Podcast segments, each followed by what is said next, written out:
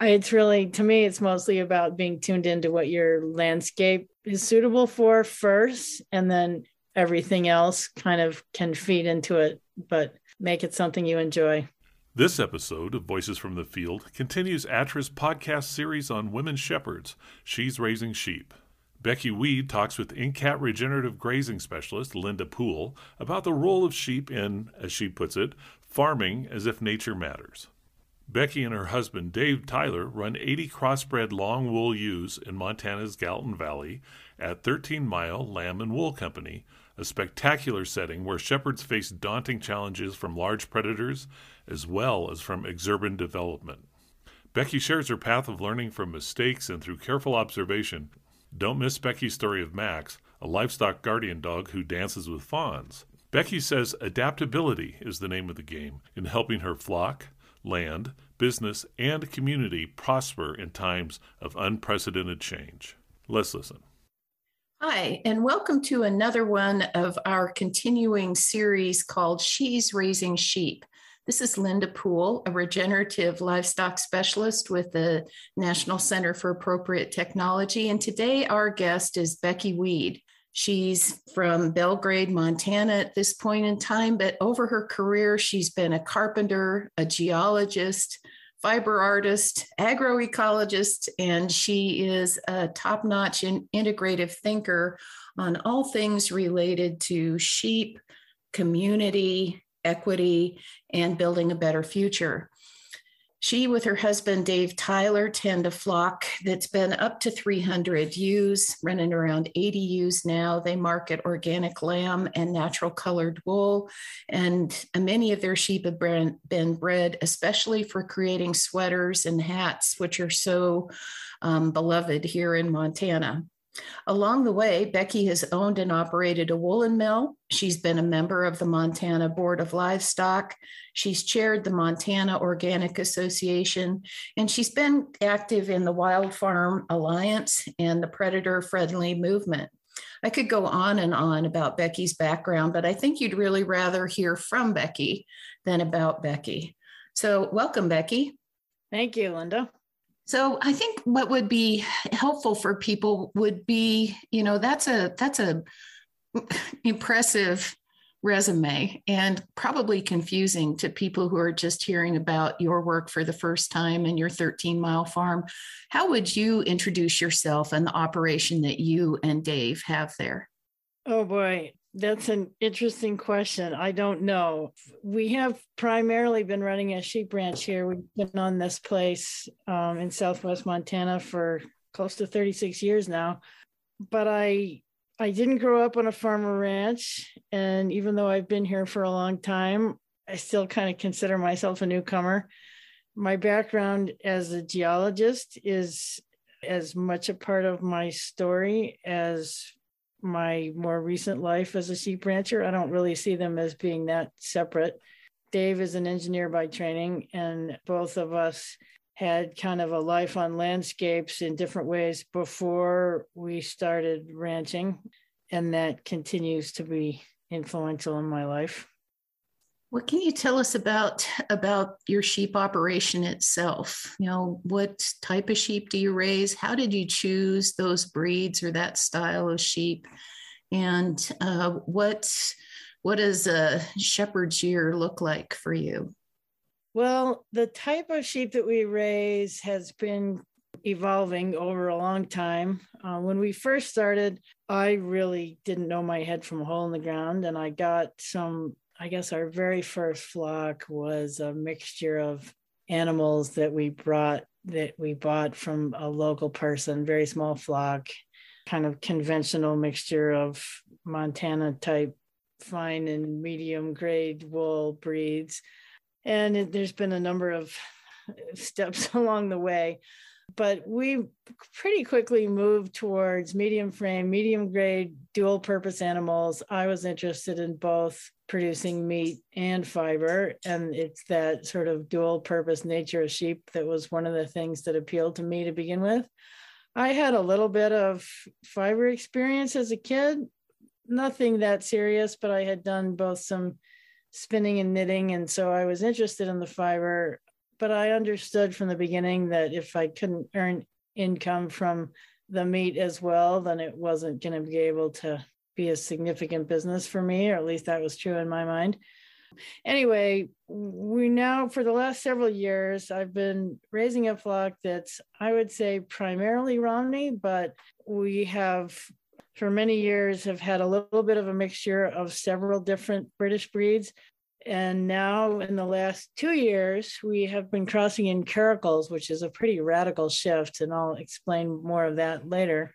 I'd say I've always been interested in having some diverse fiber qualities. For 15 years, we ran the wool mill, and we did custom processing for other growers, but we also had and have a line of yarn that we're doing. A few years ago, we sold the wool mill to one of our employees, and so she's still running it happily about 8 miles from here. So I still get some of our wool processed there.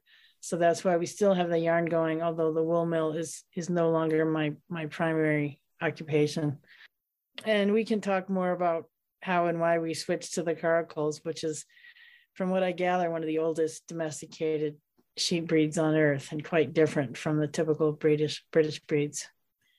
I think that would be great to just go on with now, Becky, because Karakuls really, being a fat-tailed breed and with their different fleece characteristics, I'll bet our listeners would be fascinated why you've made this somewhat radical shift.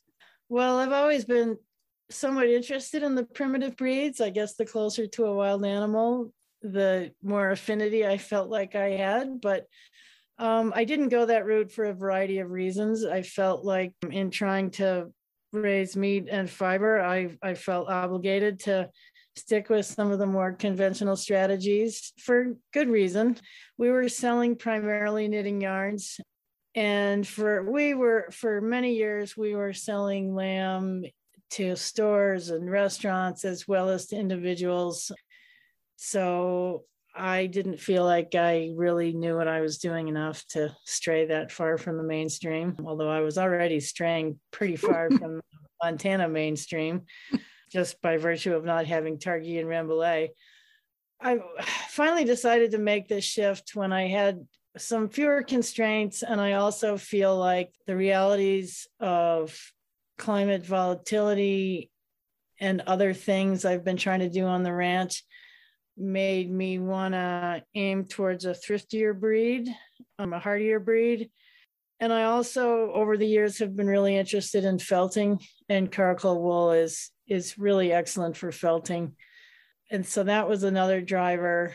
And I learned about an older woman in Washington who had been dealing with Karakul for years, but she was getting close to the point where she really needed to retire. And so there was an opportunity there that I hadn't had before.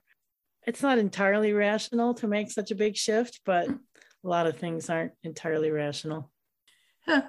There's so many questions I want to ask you, but the idea of not being entirely rational, I always am curious about the holistic goals that people have for their operation.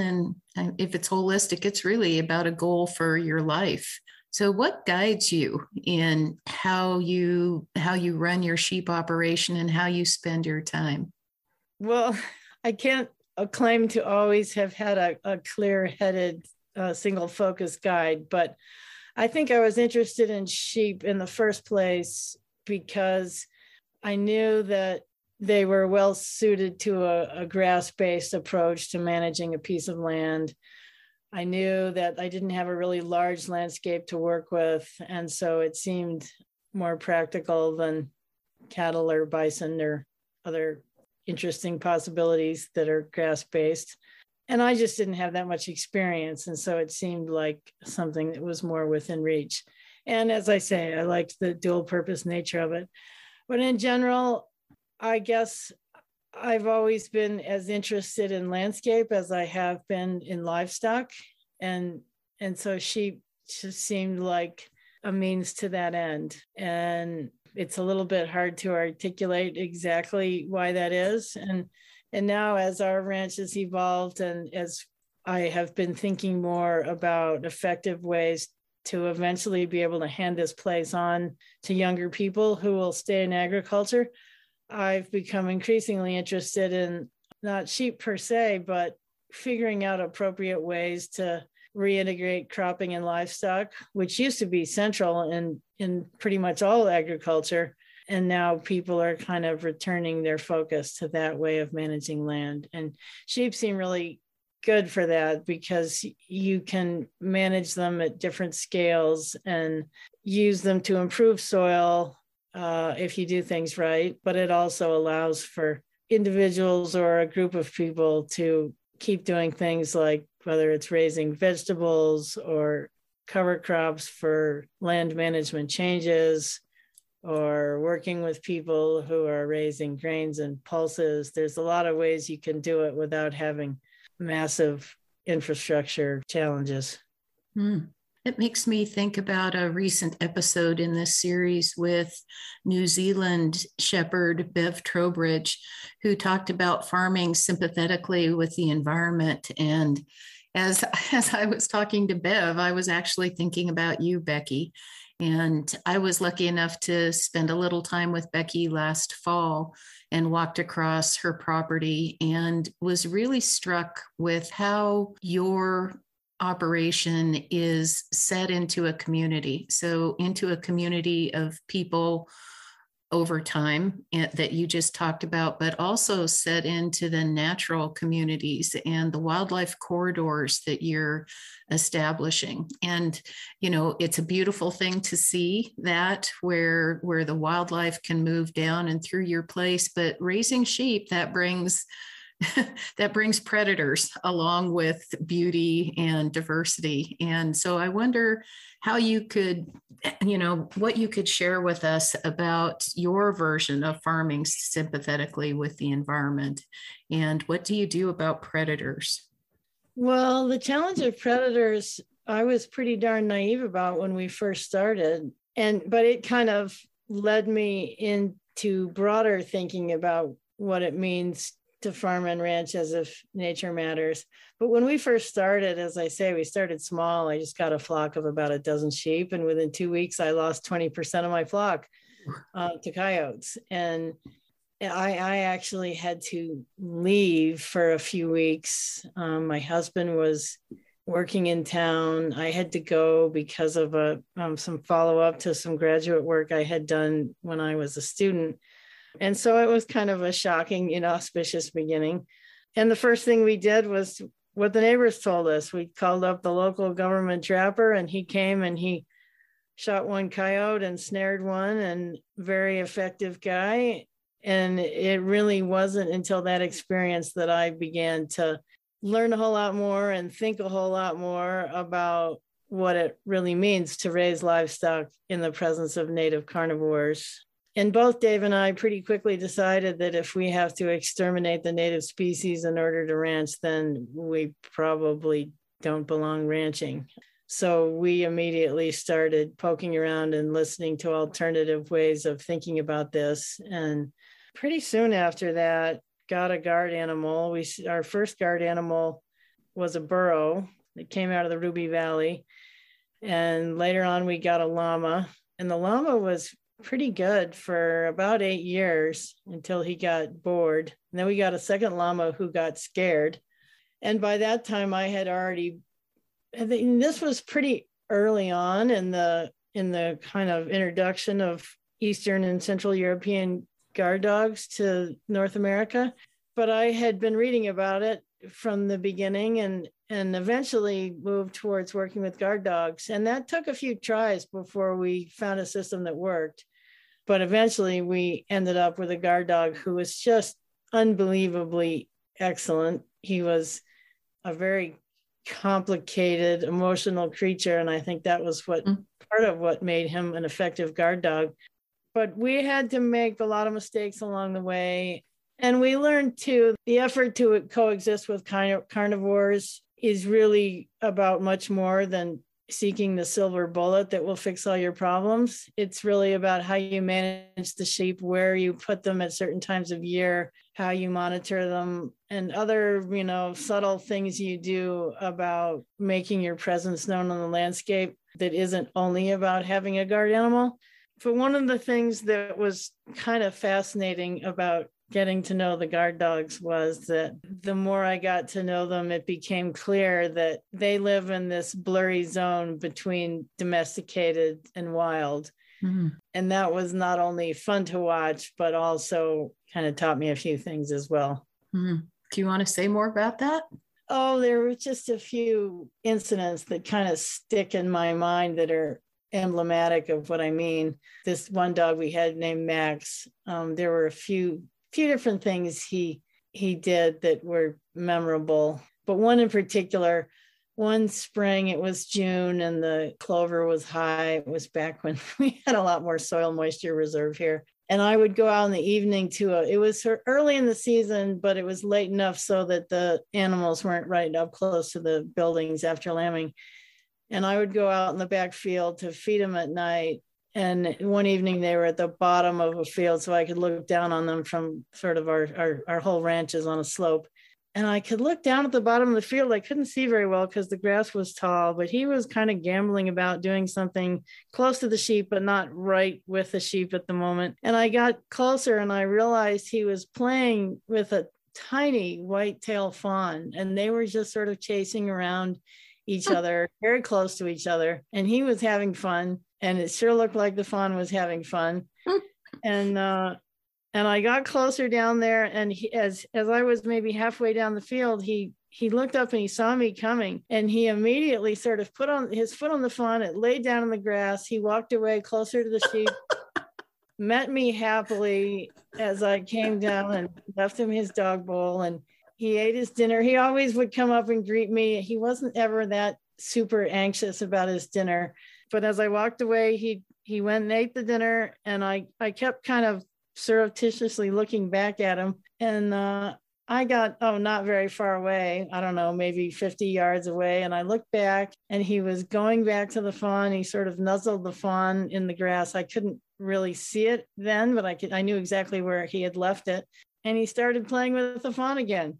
And it was just a really interesting expression of his relationship to the landscape he was living in, and just a lot of different dimensions to that episode that I thought were food for thought. Yeah, you know, it's a great story, Becky. I hadn't heard that one before, and it makes me think that Max was viewing you as the predator, and he was saying, "Fawn, you stay here, you know, and you'll be safe, and I'm going to go deal with this, and I'm going to come back." It's like the flip side. It's maybe I'm completely wrong in my read of it, but I could imagine him saying, in this circumstance, you know, this fawn needs to be away from this human. It's interesting. That's one way to look at it. You could also say, "Oh gosh, I'm goofing off on the job, playing with my neighbor, and maybe she shouldn't see that right now." I don't know, but, maybe both. Yeah, it could definitely be both. He was that sort of a multidimensional character that it most likely was both. And it seems like in some poorly expressed way, there's a lesson in that. Yeah, I think there's certainly maybe more than one. What that makes me think of, Becky, is the role of observation and adaptive management, being able to see what's going on and shift accordingly.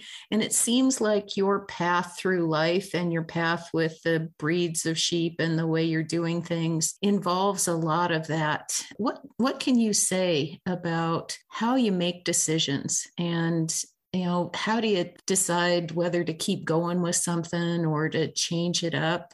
It's fascinating to think about. Whether we get in a rut or whether we get in a groove, because it could look the same from the outside, and how you decide if what you're in is the rut or the groove. Well, it's an interesting question. I definitely feel like I can say over the years of trying to learn how to live with predators that I became convinced that Adaptability is the name of the game. But when I started out, I was so lacking in confidence and information that I was just kind of, more too nervous about just finding the right solution.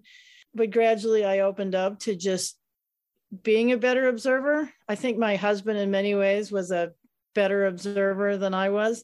Neither one of us had particular training in livestock or crop raising or any of those things, but we did both have careers that involved living in the landscape and paying attention to it.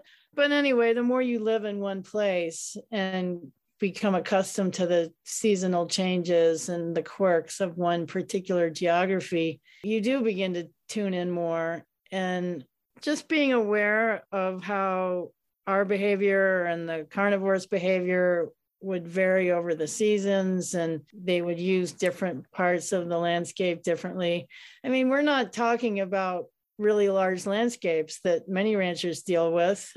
Our place is just 160 acres nestled in a much larger landscape. And so it was kind of a combination of getting to know our little postage stamp, but also getting to know it in the context of the west side of the Bridger Mountains where our ranch is placed, and learning about the larger patterns of both the ungulates and the carnivores and what that meant for our risk at different times of year. And also tuning in, unfortunately, to the encroaching development in the whole Bozeman area. And, to be honest, the biggest change over our lifetime here is that I worry far more about two-legged carnivores now than I do about four-legged native carnivores. But all the things about, whether it's eating habits or daily habits or figuring out what things repel the predators and what things attract them, it's all just a smaller version of what ranchers have to deal with on larger landscapes. It's not really fundamentally different at all, but because of our difference in scale, that does change the patterns. And because of our involvement with Predator Friendly, and I worked with some conservation groups earlier, it did give me a chance to both work on and communicate with larger agricultural settings than ours. And so, I'm well aware that our challenges at a ranch, in a ranch this scale, is different from what happens on larger ranches, but the basic issues and lessons aren't all that different. And, a small place and a small flock, you may not have as much of a carnivore risk, but a smaller loss certainly has pretty major economic significance if you get into trouble. Mm-hmm. Yeah. And I can just imagine the feeling that might have been there when you had 12 ewes and 20% of them were gone. They're individuals. They're not a flock at that stage. Yeah. And mostly it just made me realize, oh my gosh, I have a lot to learn. Mm-hmm. Yeah, we always do. I have a friend who also works for NCAT, Linda Coffee, and we laugh about, we have daily lessons in humility because we raise sheep. There's always more to learn, always a new mistake to make, and hopefully we can learn from it and not do it again. But it seems like an infinite number of possibilities of mistakes. Yeah, I think livestock husbandry is a very humbling experience. And I've seen lots of people who are very sophisticated professionals in our quote unquote modern world who really get called up short when they're certain they can jump into livestock raising and they're smart and they think they can figure it out. And people do figure things out, but you're just as likely or perhaps more likely to make mistakes if you think you know everything. Yeah, I agree with that. Becky, could you tell us kind of how you go about raising your sheep? When do you lamb? When do you wean? Are you on pasture or, are you jug lambing or pasture lambing, mineral? Can you get to the livestock end of this? Kind of give us some details, please. Yeah, overall, I'd say we're a relatively laissez-faire operation, but we do, we live in a valley where there's quite a bit of snow in the wintertime, and we don't have easy grazing 12 months a year. We generally do jug lambing, although it varies from year to year. We kind of have to adapt whatever the conditions are in that year, and it's definitely not the same. We have mostly lambed in March. This year, actually, we're lambing in April. The last few years of peculiar polar inversions meant that a few years ago, I was lambing at 35 below, and that felt kind of stupid for that. And a couple other reasons. This year, we're lambing a full month later. Usually, it's been like starting in mid-March. But anyway, we do what's fairly typical. We shear anywhere from 1 to 3 weeks before lambing, making it easier for the lambs to find the udder and making the ewes smart enough to find shelter if the weather does get bad. Our lambing barn now for the last, close to 20 years now has been a greenhouse, and that can get too hot if the weather's warm, but that in that case, the animals don't need to be inside. So it's pretty fluid. I will sometimes have lambs in the jug with their mother for a couple of days if the weather demands it. But if it's sunny and warm, they're outside as much as possible. So it varies, and it can vary a lot within one lambing season or within 1 week for that matter. And there have been times in the past where when our flock was bigger and we were actively trying to sort of spread our lamb marketing over a long period, we did a pretty large fraction of the flock out on pasture. And that worked pretty well, although I found that we had a lot of colored lambs, and their surface area to volume ratio is so great. They were really susceptible to temperature fluctuations. Those little black lambs, they would get too hot when we were doing late lambing in May and June. So I found that doing it in the cooler but not super cold season seemed to be the best. And that also made it easier to grass finish the lambs before winter set in. We don't always butcher all of our lambs before winter sets in, but the majority of the flock is being butchered when there's still growing grass around. And we were always trying to, make sure we could integrate our lambing season with hay season and other things that were happening on the ranch. So just very practical considerations is what led us to mostly aim towards the latter part of March. And frozen lamb is just about as good as fresh lamb.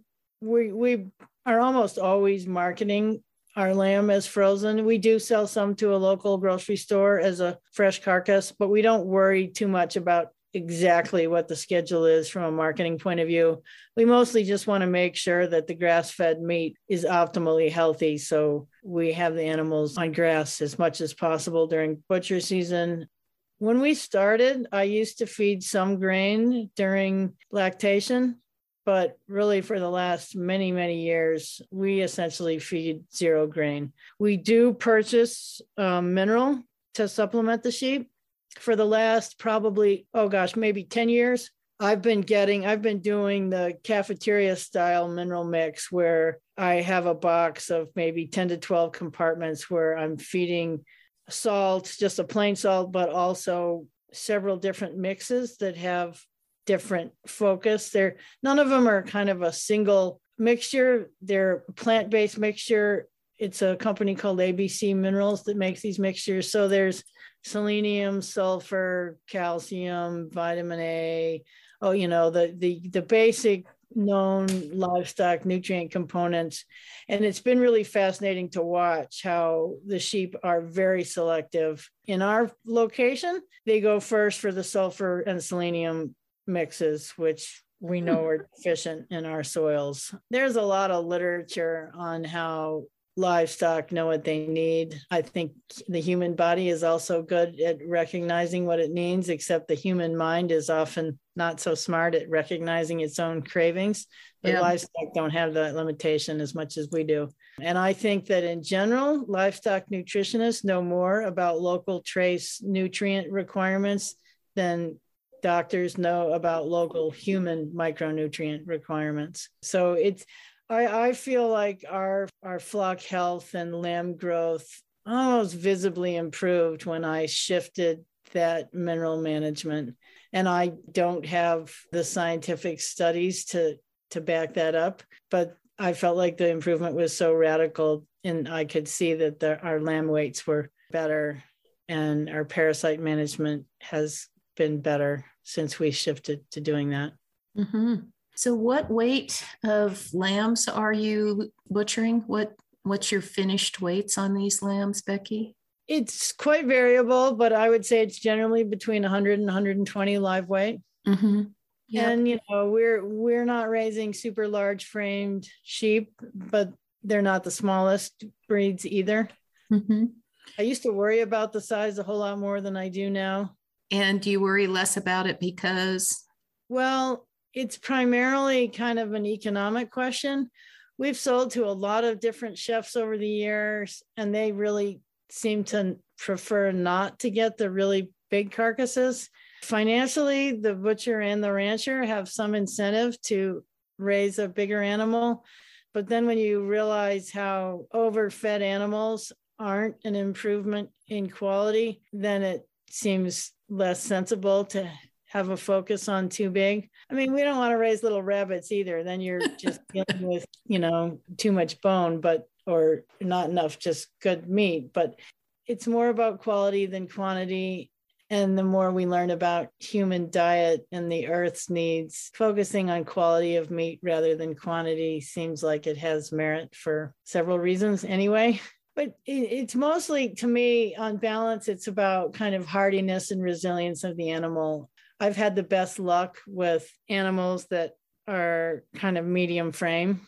They don't seem to require as many groceries to get through the winter. And lambing seems easier when I'm not dealing with the extreme animals. Again, it's probably not that different from human health issues. Mm-hmm.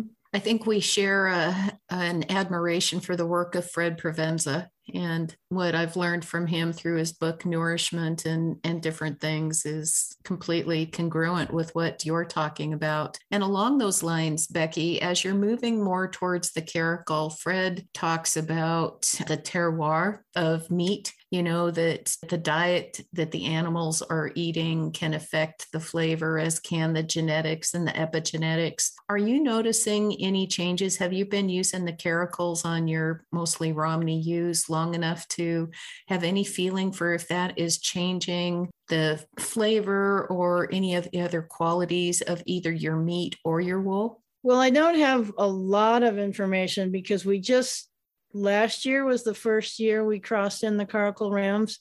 So many of our lambs last year were Karakul crosses.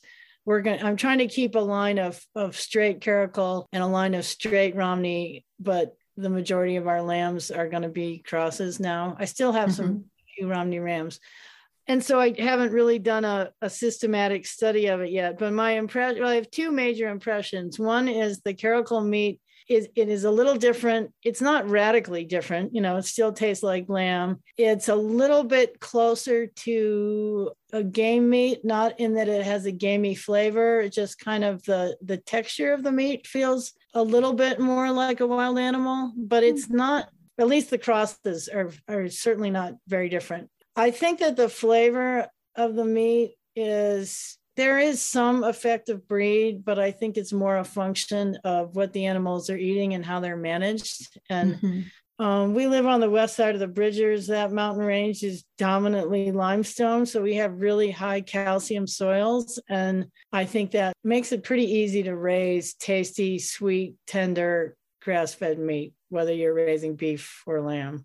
And so that still holds true for the different breeds. But one of the other things I've noticed in crossing the Karakuls in is that I don't know whether it's the hybrid vigor of mixing very different genetics or whether it's just the thrifty nature of the Karakuls, but our lambs continue growing late in the season and under the really pretty tough, dry conditions we've had in the last couple of years. I thought that maybe we would have a significantly smaller frame size because the Karakul mothers are quite small, but our lambs are not smaller. I think that the diversity in this mixture is serving them well. They just seem like they live on air. They don't require as much feed as when we were raising, great big sheep like Columbia and things early on in our sheep life.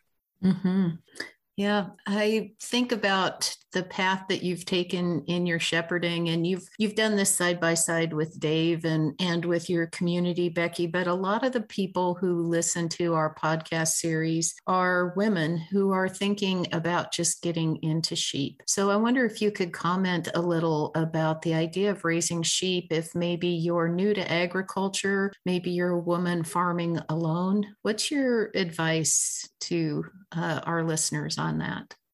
Well, I guess my first comment is to say, you got to raise a breed that you like.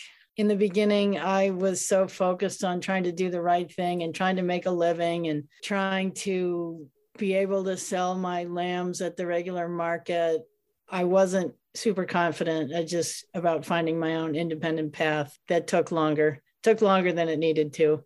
You have to wake up in the morning and enjoy looking at your sheep and working with them and thinking about what they represent. So, I mean, to me, one of the best things about sheep is their diversity, the idea that you can raise such profoundly different fiber types for such very different applications, all from a bunch of four-legged creatures that grow on grass. That's the essence of sheep to me. And so there is no right way. You got to figure out what fits your climate, your piece of land, your family, temperament, your facilities. So there are no right and wrong answers. I have never really aspired to be selling purebred livestock. And so that changes the way one operates. I mean, if you're really trying to sell registered breed stock, you kind of have to have some different priorities. And again, it's not a right or wrong. I'm really glad there are people out there who are raising breed stock, but that's not what we've been up to. It's really, to me, it's mostly about being tuned into what your landscape is suitable for first, and then everything else kind of can feed into it, but make it something you enjoy. This is such a sensitive question, and I know it's really particular to the setting, but so many people who are thinking about getting into sheep, they have to think about profitability. They have to think about, is this going to be something that is going to cost me a lot of money, but I'll recoup it later, or it's going to be a labor of love, or it's going to really be an enterprise with a nice profit margin. Can you say anything about that? Yeah, for most people, that definitely is a central consideration. But again, the strategy really has to fit not only your scale, but also what other enterprises you have, whether you have a job on the side that you're leaving the place for, or whether you're trying to have a diversified income from your own piece of land. I mean, as I say, when we started, I kind of was just trying to do something that it was close enough to the mainstream so that I could sell through conventional markets and I could find new rams through, in my local region. And so in Montana, there's a handful of breeds that are considered normal. And if that's the world that you want to operate in, then you kind of do have to do something that's not too different from what your neighbors are doing. And I think it's very possible to take that approach and yet still incorporate some of these governing principles of farming as if nature matters. And still, I mean, that to me, the attraction of sheep is that they don't really lend themselves well to confinement operations and in super industrialized strategy for agriculture. So you can still be seeking a wild farming strategy and a healthy ecological system while raising extremely conventional breeds if your landscape allows it. The choice to diverge into some of these more primitive breeds or less common breeds, yeah, in my view, that has been helpful in seeking a thriftier animal, but a lot of it's also about what the end goal is for working with the fibers and just other personal decisions. But I really don't think the breed choice is there's not some certain path that's the best path. You kind of have to figure out what the niche is, both geographically and personally. And nobody can really tell you that. You have to try things some people are better at understanding their own instincts than I was. I'm kind of a slow learner, I guess. So some people I think can get this right out of the gate. I did not. Well, I feel like I could talk with you about this for days, Becky. I guess I have over the years talked with you. I've learned so much from you. But as we come to the close of this interview, I wonder, what question did I miss asking you that you really wanted to answer, or, some type of a summary or something that you'd like to offer the listeners? I wish I could just somehow bring your attitude forward and the richness that you've built in your local environment. And it seems like you've built in your life through sheep. And it's like, what questions do you ask to get at that? So what can you tell us in closing?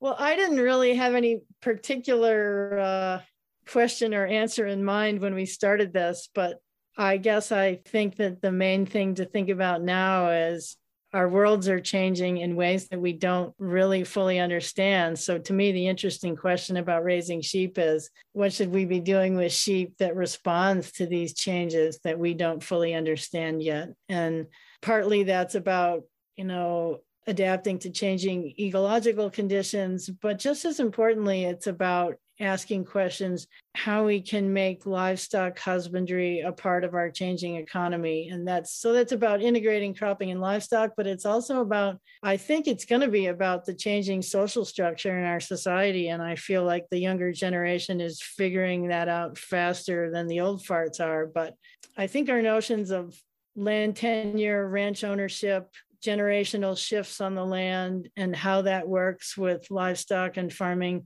I think those are some of the interesting questions right now. And many of us are beginning to experiment, but there's a lot we don't know. And there's some interesting possibilities there. Well said. If listeners are interested in more on this topic from Becky about the future and how agroecology is important to our ability to take care of our planet and people in a good way, I wrote a blog with Becky back in September, I think, and we'll link to it in the show notes, where Becky talks much more about the aspects of bringing together social change along with taking care of the land and livestock. So with that, I just want to thank you, Becky, so much, not just for this interview, but for the work that you do. I think it's really important and inspiring, and can't thank you enough. Thank you, Linda. That's it for this episode. Thanks for listening. Additional information about this episode and related resources can be found at atra.ncat.org. Don't miss an episode. Subscribe to Voices from the Field wherever you get your podcasts. I'm your host, Rich Myers. Atra, Voices from the Field, is produced by the National Center for Appropriate Technology, headquartered in Butte, Montana. It's supported by the USDA Rural Business Cooperative Service as part of NCAT's Atra Sustainable Agriculture Program. Any opinions, findings, conclusions, or recommendations expressed in this recording are those of the participants and do not necessarily reflect the views of the USDA or NCAT. We'll catch you again next week, and until then, keep on farming.